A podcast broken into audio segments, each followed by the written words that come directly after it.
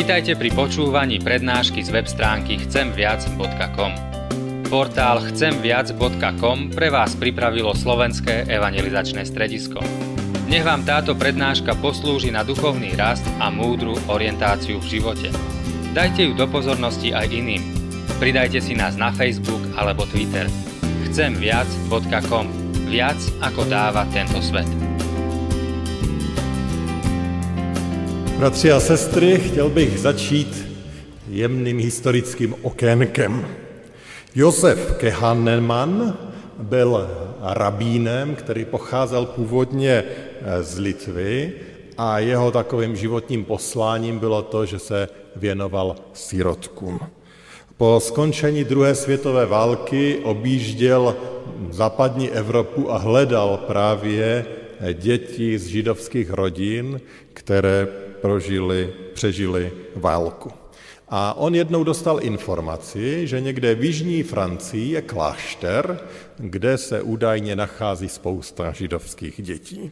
A tak se tam vydal a přišel tam a potkal se s tím knězem, který se tam o ten klášter staral a říkal, že se dozvěděl, že je tady hodně židovských dětí a že on by rád ty děti převzal a staral se o ně, protože on se o ty děti staral a zajišťoval i transport do Izraele. Ale ten kněz říká, víte, já vůbec netuším, které dítě je židovského původu.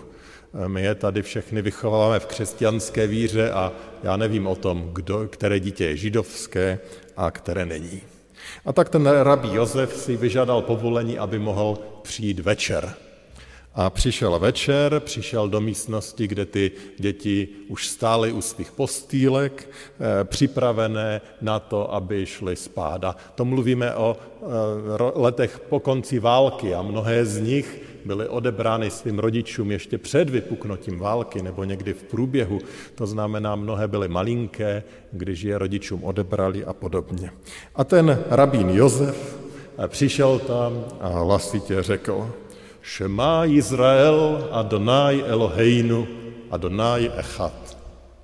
A jakmile to řekl, tak rukce spousty dětí vystartovaly a přikryvali si oči. Proč?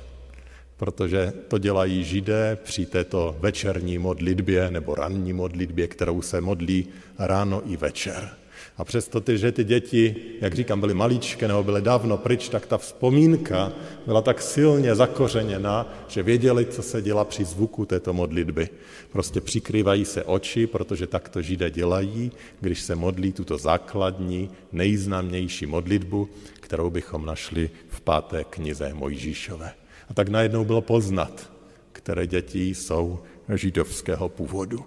A právě ta modlitba a její další verze je základem toho dnešního kázání, textem, který je určen pro tu dnešní první neděli po svaté trojici. A ten chceme teď přečíst, takže já vás poprosím, abyste se postavili. A budeme to číst už ne hebrejsky, ale česky a bude to z 5. Mojžíšové z 6. kapitoly od 4. verše a tam máme následující slova. Slyš, Izraeli, hospodin je náš Bůh, hospodin jediný. To je ta základní fráze, kterou jsem už řekl, ale potom to pokračuje. Budeš milovat hospodina svého Boha celým svým srdcem a celou svou duší a celou svou silou. A tato slova, která ti dnes přikazují, budeš mít v srdci. Budeš je vštěpovat svým synům a budeš o nich rozmlouvat, když budeš sedět doma, nebo půjdeš cestou, když budeš uléhat nebo vstávat.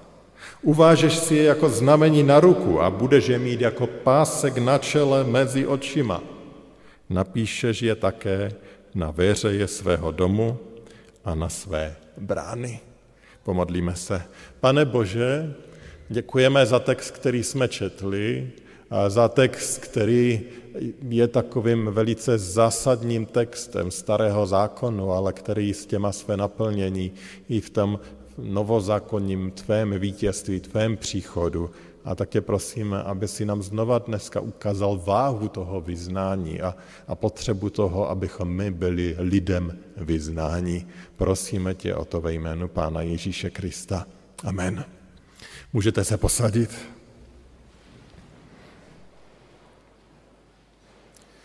Jak již jsem řekl, toto je součást tradiční židovské modlitby z jednoho z těch silných textů starého zákona a člověk by se mohl ptat, proč zrovna tento? Vždyť bychom v Bibli našli spoustu krásných modliteb, spoustu důležitých modliteb. Ale já osobně se domnívám, že jeden z důvodů je ten, že tento text, tak jak jsme ho přečetli, tak on vlastně odpovídá na ty nejzásadnější otázky, které člověk může mít. Na nejzásadnější otázky, které máme. A tou první otázkou je, kdo je Bůh, nebo jestli bychom to dneska převedli, kdy si všichni věřili, že je Bůh, ale tak dneska, jestli vůbec je Bůh. A to je ta první otázka. Ta druhá otázka je, tak pokud ten Bůh je, tak jak se k němu mám chovat? A ta třetí otázka, zásadní, existenciální, no tak v čem je smysl lidského života? Jak máme žít? A já myslím, že toto vyznání odpovídá všechny tyto tři otázky. A, a proto je tak klíčové a proto a se těmito slovy modlí dnem i nocí, aby si připomínali, čeho se chtějí držet a pro co se rozhodli. Protože i lidé, kteří někdy vykročí na cestu, tak samozřejmě mohou zbloudit. A tak bych se chtěl společně s vámi na ty tři otázky a na to, jak ten text ty otázky odpovídá, podívat. První otázka. Kdo je můj Bůh? Kdo je můj Bůh? A ten čtvrtý verš na to odpovídá. Slyš, Izraeli, hospodin je náš Bůh. Hospodin jediný. Teda, kdybychom to stručně shrnuli, tak odpovědí je, že hospodin jediný je náš Bůh. Několik možná připomenutí k tomu, co to znamená. To slovo hospodin, což má být to vysvětlení, kdo je ten Bůh, tak kdybychom se podívali do toho hebrejského textu, tak bychom tam napsali slovo, nalezli slovo, které se skládá ze čtyř písmenek, souhlásek, a kdybychom je přepsali do latinky, protože to hebrejské písmo je samozřejmě jiné, tak by to byly písmena J, H, V, H. Ta zajímavost té hebrejštiny, mnozí to víte, že v tom původním záznamu ona vůbec nemá samohlásky, takže to jsou všude pouze samé souhlásky. A my to většinou vyslovujeme jako Jahve. To je to, co nám Bible překládá jako hospodin nebo pán. A takovým stylem se tady pán Bůh představuje. A také možná víte, že židé to slovo Jahve nevyslovovali. Takže i já, když jsem vám to řekl hebrejsky, tak to začínalo Šma, Izrael, Adonai, Eloheimu a nikde tam žádné Jahve nebylo. Protože oni z úcty k tomu božímu jménu to slovo vůbec nevyslovovali a nahrazovali ho tím slovem Adonai, což znamená pán. A z toho my máme ten překlad pán, nebo spíš to staročeské hospodin. A, takže pán Bůh se takto představuje jako hospodin. Například ty čtyři písmenka, to je HVH, byste našli na sousoší Kristova kříže na Karlově mostě. A před pár lety tam byla taky ta afera, že někdo zrovna ty čtyři slova vylomil a vyhodil. A našli je potom ve Vltavě eh, z důvodu jakýchsi, řekněme, antisemických nálad. JHVH jako označení Boha. Ale nejde o písmeno, nejde o techniku, ale zatím se samozřejmě skrývá Bůh, Bůh stvořitel, Bůh, který se zjevil nejprve eh, Izraeli, a potom skrze Pána Ježíše Krista celému světu. Tento Bůh se představuje. A potom je tady ještě to přidání toho slůvka hospodin jediný. Dva slůvka, ještě taky dovětek. A to by se dalo také přeložit jako hospodin je jediný, protože oni to sloveso často přeskakovali, nebo hospodin je jeden. A asi dokážeme lehce pochopit, proč v té době bylo důležité toto zdůraznit, protože eh, když eh, izraelský lid eh, putoval a dostal toto nařízení skrze Mojžíše, tak všude kolem měli mnozí, mnohé národy mnoho nejrůznějších bohů. A tak ta jedinečnost hospodina a to, že on je jediný Bůh, že není Boha, byla moc důležitá. A to je součástí tedy tohoto vyznání, které se stalo touto modlitbou, o které hovoříme. A tak my jsme řekli, že tou otázkou je, kdo je náš Bůh. A kdybych se teď zeptal nás, jak tady jsme, tak si myslím, že absolutní většina by řekla ano, já to mám úplně stejně. Já věřím, že tento hospodin, tento pán Bůh, tento stvořitel, ten, který nás vykoupil v pánu Ježíši Kristu, no to je přece i můj Bůh. A je určitě úžasné, když to tak můžeme vyznávat. Ale na druhé straně, a mluvil jsem o tom vlastně ne tak dávno, tady v kázání o zlatém teleti, my všichni jsme v jakémsi pokušení, aby se nám do dalšího života tlačili další bohové. Takže i to vyznání, že hospodin jediný má pořád místo. Protože občas někdo při pohledu na nás si může myslet, že naším Bohem je něco ještě trošku jiného. A že nám jde v prvé řadě o něco jiného, než o Pána Boha. Možná o naše zdraví, možná o naši rodinu, nebo o něco jiného. A my chceme vyznat, ano, hospodin jediný, ten je Bůh. To ostatní všechno je pod tím. A tady možná opět připomenu jednu z těch definic mého oblíbeného teologa Tima Kellera, který říká, že Bohem je nám cokoliv, co je tak zásadní a ústřední v našem životě, že kdybychom to ztratili, tak bychom měli pocit, že život nestojí za to, abychom ho žili. On říká, že Bohem se nám stává všechno, co když ztratíme, tak máme pocit, že život nemá smysl. A to jsou ti nejrůznější bohové, kteří potom eh, bojují o naší přízeň. A teď nechci snižovat smutek z toho, když ztratíme eh, někoho velice blízkého, nebo když eh, nebo utrpíme nějakou jinou újmu, to je samozřejmě mnohdy náročný proces, ale tou naší touhou je, aby hospodin jediný byl tím naším Bohem. A ještě jednu věc bych tady chtěl zdůraznit. Izraelci to měli takovou modlitbu vyznání. A proč to měli? Protože si to připomínali, ale také věřili, že skrze to vyznání Pán Bůh posiluje jejich, jejich víru a posiluje taky to, aby z té víry vycházely ty pravé činy. A to bych chtěl možná tady připomenout, že když my tady máme apoštolské vyznání víry nebo jiné vyznání víry, tak my ho tady nevyznáváme proto, protože potřebujeme nějak zaplnit program na těch bohoslužbách nebo tak, ale protože věříme, že i v tomto vyznání se kromě toho, že se tím jak si spojujeme s křesťany celého světa, protože všude se to tak vyznává, tak si zároveň připomínáme, co chceme, aby v našem životě bylo nejdůležitější. A já věřím, že si tohleto pán Bůh používá, aby posiloval tu naší víru. Víru v co? Víru v to, že pán Bůh, hospodin, stvořitel, eh, vykupitel, duch svatý, on je ten jediný Bůh. Eh, on je naším Bohem. A to je vlastně ta naše odpověď na tu první otázku. Kdo je můj Bůh? Potom je tam ta druhá otázka. Jak se k tomu Bohu máme chovat? Jak se já, jako člověk, který tomuto Bohu uvěřil, jak mám mít k němu vztah, jak se k němu mám chovat. A víme snad všichni, že Bible nám opakovaně ukazuje, že nejdůležitější nejsou naše náboženské úkony.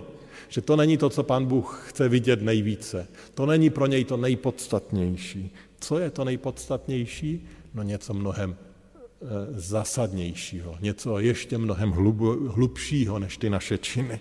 A ten pátý verš to říká jasně.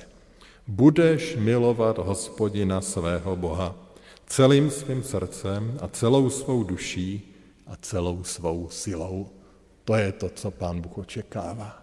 A to je to, jaký má být můj vztah k pánu Bohu. Nemá to být vztah služby v prvém řadě, nebo vztah eh, něčeho jiného, ale vztah lásky. Zpívali jsme, pán Bůh je láska. A to, jak se k Bohu, který je láska, přistupuje, je to, že ho milujeme. Teď by někdo mohl namítat, no ale tak, teď tady tak často slyšíme, že nejdůležitější je víra. No samozřejmě, v tom, abychom k Pánu Bohu přišli, tak víra je zásadní, ale co je to láska? Láska je víra, která se posunuje v čin. To je láska. Na základě víry nějakým stylem také jednáme. Takže bych řekl, že láska vychází z víry, musí stát na víře, jinak ta láska není tou Kristovou láskou, ale je s ní pevně spojena. Jak to mnohdy ukazují i pisatele epištol, když spojují víru, lásku a také ten pohled do budoucna, naději. Čteme tedy, že Pána Boha máme milovat. Jak? No celým srdcem. Musí to vycházet z našeho srdce. A musí to vycházet dále eh, z naší duše. Když to je z naší duše, tak to je naše identita. Duše vyjadřuje, kdo jsem já. Takže to má být něco, něco mého, má to být můj životní styl. A nakonec jak? No celou silou, co nejvíc to prostě jde. Láska tedy vychází z našeho nitra, z našeho přesvědčení a přináší ovoce. A tím ovocem jsou ty praktické projevy lásky, praktické činy. Pardon. Tedy čin je jakýmsi důkazem toho, že ta láska tam je. Čin není cílem, čin je důkazem přítomnosti lásky. Tak to říká i apoštol Jan. Například v první epištole Janově v páté kapitole od druhého verše čteme. Podle toho poznáme, že milujeme Boží děti, když milujeme Boha a jeho přikázání zachováváme. V tom je totiž láska k Bohu, že zachováváme jeho přikázání a jeho přikázání nejsou těžká. Tedy láska k Bohu se projevuje tím, že toužíme žít tak, jak chce On. A tou dobrou zprávou je to, že pokud On je naším Bohem, pokud jsme my jemu uvěřili, tak On skrze svého svatého ducha nám tu lásku dává. On je zdrojem té lásky v našich životech. Takže to není jakási výzva, jakýsi příkaz, tady je řečeno budeš. On tady říká, že důsledkem toho, že jemu patříme, že on je naším Bohem, je, že on nám dává tu lásku. On nám dává schopnost milovat. On nám dává schopnost být jemu podobní. A to je moc dobrá zpráva. Ta láska se nemusí projevovat nějakými zromantizovanými emocemi, ale činy, které jsou touto láskou motivovány. To dělá Pán Bůh v nás. Samozřejmě, ta moje stará přirozenost se vždycky bude ozývat. V mém nitru vždycky bude zápas mezi tím božím, božským a tím mým, starým, lidským. Vlastně ta přítomnost tohoto jakésiho zápasu, toho boje, je vlastně důkazem, že Pán Bůh v tom je. Když ty boje vzdáme, tak tehdy, tehdy Pán Bůh je pryč tehdy už nejsou boje. Takže takové jakési zápasy o to, abychom milovali, aby, abychom Pánu Bohu patřili, abychom žili, jak On chce, jsou důkazem toho, že On stále s námi jedná. A za tomu musíme děkovat. Takže kdo je můj Bůh? Ano, ten, který se nám představil. Jak se k němu máme chovat? Jsme povoláni k tomu, abychom jej milovali, ale zároveň on nám dává všechno, abychom toho byli schopni. A ta třetí otázka, jaké je mé životní poslání? Jaký je vlastně smysl té mé lidské existence tady na tomto světě? A i tohle nám odpovídá vlastně ten zbytek toho textu, který jsme přečetli. A přečtu ho tedy ještě jednou, šestý až devátý verš. Tato slova, která ti dnes přikazují, budeš mít v srdci, Budeš je vštěpovat svým synům a budeš o nich rozmlouvat, když budeš sedět doma, nebo půjdeš cestou, když budeš uléhat nebo vstávat. Uvážeš si je jako znamení na ruku a budeš je mít jako pásek na čele mezi očima. Napíšeš je také na veřeje svého domu a na své brány. Co je tedy naším životním posláním? No, možná by někdo dokonce mohl říct, no mít syna, ale i ti, kteří syna nemají, se toho můžou držet úplně stejně tak. My jsme strašně individualistická společnost, ta židovská vůbec nebyla. Když tam bylo řečeno vštěpovat svým synům, tak to bylo řečeno synům Izraele, všem dalším, celému národu, sousedům, všem těm, kteří jsou kolem tebe. a zvlášť těm, pro které jsi jakousi možná i autoritou, eh, kteří jsou mladší než ty a, a podobně. A co tedy je životním posláním? Tím životním posláním na základě toho, co jsme přečetli, je vlastně žít tak, aby na mě bylo vidět, že tady je hospodin, že já v něj věřím, že já ho miluji. To je poslání našeho lidského života. Žít tak, abychom to, tu realitu toho dobrého Pána Boha předávali těm, kteří jsou kolem nás. A ano, určitě, pokud máme děti, tak tam to začíná, ale jsou kolem naši, nás další lidé, kteří to skrze nás mají vidět. Mají to od nás slyšet, má to být na nás vidět. Určitě nejenom naše děti. Máme to dělat u každé příležitosti, jak je tady řečeno. Když sedíme, když jdeme, když uléháme nebo vstáváme, no prostě má to být náš životní styl. Není to něco, na co si oddělím nějaký čas v neděli nebo v jiný den nebo večer před spáním, ne.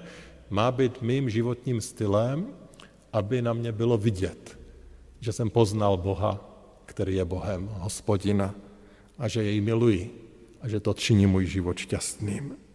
Máme ho mít, tady je řečeno, na čele mezi očima, tedy naše tvář má vyjadřovat pokoj plynoucí z toho, že takového Pána Boha známe. Má to být znamení na našich rukou, tedy když pracujeme, má být vidět z toho, jak pracujeme, že věříme Bohu hospodinu a že jej milujeme.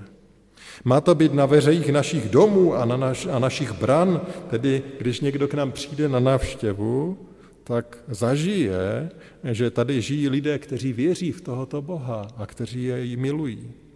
Takový, takto je popsaný životní styl křesťana, vlastně smysl našeho bytí tady, dokud jsme ještě na této zemi, na tomto světě. Možná jakási náplň našeho života. Díky tomu důvěrnému vztahu k pánem, Pánu Bohu, tedy máme být svědectvím o něm. Ono to nakonec vystihuje opět to naše moto, logo, být ve stínu kříže a přivádět tam další. Být svědectvím dalším. A když to tak popisuju, tak se může stát, že to někdo slyší jako takový pracovní seznam. Tak, teď toho Boha znáš a za trest nebo za odměnu musíš to a to a to a to. Ale tady v tomto textu a jinde v Biblii a to je to, v čem je křesťanství tak unikátní. To není seznam úkolů, ale to je prohlášení, co Pán Bůh chce dělat skrze nás. Protože my víme, že my sami nedokážeme být svědectvím, teď víme, jaký jsme, že my sami ani toho Pána Boha milovat nedokážeme, ale Boží slovo nás ujiště, že On to chce dělat v nás, že On nás chce posilovat, že On chce být v těch našich zápasech s tím naším já, že On chce být tím zdrojem síly, zdrojem naděje, že On chce udělat ten zázrak, že na ty naše nedokonalé životy si On použije jako svědectví. A to je ta do, moc dobrá zpráva. To není seznam, kde ho pan Bůh odkřižkovává a dívá se, jestli projdeme nebo neprojdeme do dalšího kola. To je obrovské boží zaslíbení pro každého z nás. Zaslíbení smysluplného života, který přináší štěstí. A to je boží dar pro nás. A proto to Židé vyznávají v rámci své modlitby. A proto my potřebujeme vyznávat, že věříme v Boha, který je láskou a kterého toužíme milovat a o kterém chceme být svědectvím, protože setkání s ním mění lidské životy. Dovolte, že zakončím krátkým příběhem. V soutěži Amerika má talent vystoupil letos v květnu Archie Williams a moc hezky tam zaspíval píseň Eltona Johna. Na tom by asi nebylo nic až tak překvapivého. Ale to, co udělalo jeho projev tak silným, bylo to, že předtím řekl vlastně jenom nějaké dvě věty, tři věty na začátku o svém životě. A řekl, že byl nedávno propuštěn z nejpřísnějšího amerického vězení, po tom, co tam strávil 37 let. Bylo mu 22 let, když ho odsoudili za znásilnění a vraždu. Propustili ho předčasně, když mu bylo 58, od 22 do 58. A propustili ho proto, že porovnání databází DNA zjistilo, se zjistilo, že je nevinný. Že vrahem byl nějaký jiný sériový vrah, který v tom období tuto krutost provedl opakovaně. Teda 37 let života. Od 22 do 58 a něco, téměř 37 omylem za někoho jiného. A když se ho reportér zeptal, jak to dokázal vydržet, tak řekl, přestože jsem byl uvězněný, nedovolil jsem, aby moje mysl byla uvězněna. A kdykoliv přišly těžké myšlenky, tak jsem se modlil a zpíval a to mi vracelo pokoj. A při jiné příležitosti řekl, nevím, jak jsem to vše vydržel, ale vím, že to bylo díky víře v Pána Boha. Celý život jsem věřil, že Pán Bůh mne provede jakoukoliv životní bouří. Myslím si, že i to jednoduché svědectví toho Archie Williamse ukázalo na to, že ví, komu věří. A že toho, komu uvěřil, tomu důvěřuje. A že ho miluje a ten jeho život byl takovým svědectvím a pán Bůh si to použil. To není v lidských silách, jak jsme říkali. Není v lidských silách zvládnout takovou nespravedlnost, zlo, bolest, ale pán Bůh je zdrojem té síly. A on dává životu a smysl. A proto chceme vyznávat, že víme, komu jsme uvěřili, že hospodin Bůh ten, který, a to můžeme říct navíc oproti těm židům, kteří to vyznávali v té době, ten, který se zjevil v Ježíši Kristu, ten, který překonal smrt a vstal z mrtvých, tento Bůh je mým Bohem. Ten Bůh, který dává svého ducha, aby nás vedl, abychom nebyli sami, ten je mým Bohem. A já ho miluji. A já chci být svědectvím o jeho moci. Kež by to bylo vyznání každého z nás. Pomodleme se. Pane Bože, děkujeme za to, že my jsme mohli uslyšet, že ty jsi hospodin, živý Bůh. Že jako Bůh stvořitel si nám dal život, že jako Bůh vykupitel v Pánu Ježíši si přišel do tohoto světa, abychom viděli, že jsi láska, že jsi dobrý, abychom viděli, že jsi zaplatil nejvyšší cenu, abychom byli zachráněni. Děkujeme, že si nám dal svého ducha, abychom nebyli sami, aby nás jednocoval, aby nám dával dobré dary. Děkujeme za všechno to dobro, které můžeme vidět, o které můžeme slyšet, kterého se vírou můžeme držet. A prosím tě, abychom ve víře mohli v našich životech produkovat to, k čemu ty nás voláš. Abychom díky působení tvého ducha mohli ve svém životě vidět to, že tě milujeme, aby se to projevovalo činy, ale aby se to také projevovalo tím živým, žitým svědectvím o tom, že víme, komu jsme uvěřili. Pane, prosíme tě, používej si nás proto. Používej si nás proto jako jednotlivce, dneska, v tom týdnu, do kterého vstupujeme. Používej si nás proto k tomu jako zbor, jako církev, jako křesťany, ať jsou kdekoliv na tomto světě. Prosíme o milost. Prosíme o tvoji blízkost, prosíme o tvé zázraky. Vyznáváme, že jsi naším pánem. Amen.